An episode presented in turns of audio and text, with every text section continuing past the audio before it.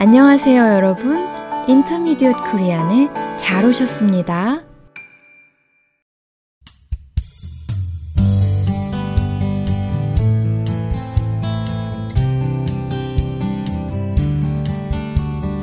안녕하세요. 사뿐사뿐 민쌤입니다. 날씨가 많이 쌀쌀해졌지요? 이맘때쯤 한국에서는 주부들의 마음이 바빠집니다. 추운 겨울을 날 준비를 하기 위해 많은 사람들이 김장을 하거든요. 여러분, 김장에 대해서 들어보셨나요? 겨우내 먹기 위해 많은 양의 김치를 한꺼번에 담그는 것을 김장이라고 해요. 요즘이야 계절에 상관없이 신선한 채소를 먹을 수 있지만 옛날에는 그렇지 않았어요. 그래서 우리 선조들이 겨울에도 채소를 먹을 수 있는 방법을 고민하다가 김장이라는 지혜를 생각해낸 것 같아요. 그런데 적게는 몇십 포기, 많게는 몇백 포기의 배추를 사서 절이고 씻고 양념을 준비하기까지의 과정이 쉽지는 않아요. 요즘은 사회가 많이 변해서 주문만 하면 소금에 잘 절여진 배추를 집까지 배달해 주더라고요. 참 편리한 세상이지요. 하지만 옛날에는 그 모든 일을 집에서 주부들이 직접 해야 했어요.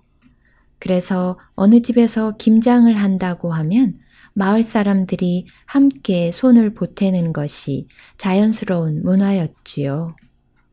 배추를 절이고 씻어 물기를 빼는 동안 무, 파, 마늘, 양파, 고춧가루, 새우젓, 멸치젓 등을 넣고 양념을 만들어요.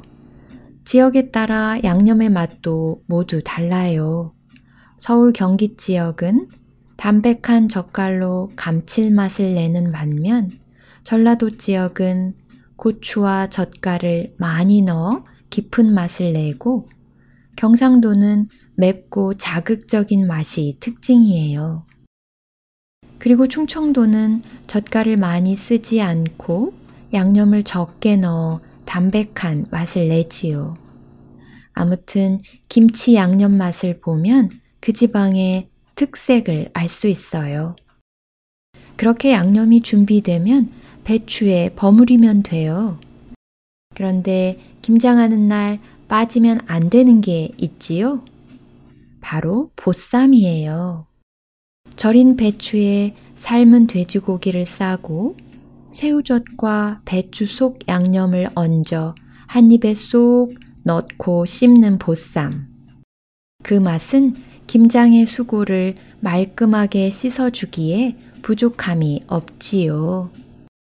게다가 이웃들에게 김장김치를 나누는 넉넉한 인심까지 더해지니 김장하는 날은 몸은 힘들어도 마음은 따뜻하고 흐뭇해지는 날입니다.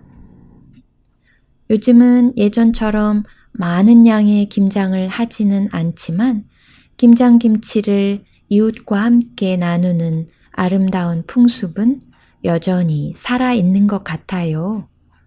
더불어 사는 삶의 모습을 가르쳐 준 선조들에게 고마운 마음을 전하며 오늘은 여기서 인사드리겠습니다. 여러분, 좋은 저녁 되시고요. 저는 다음 시간에 찾아뵙겠습니다. 안녕히 계세요.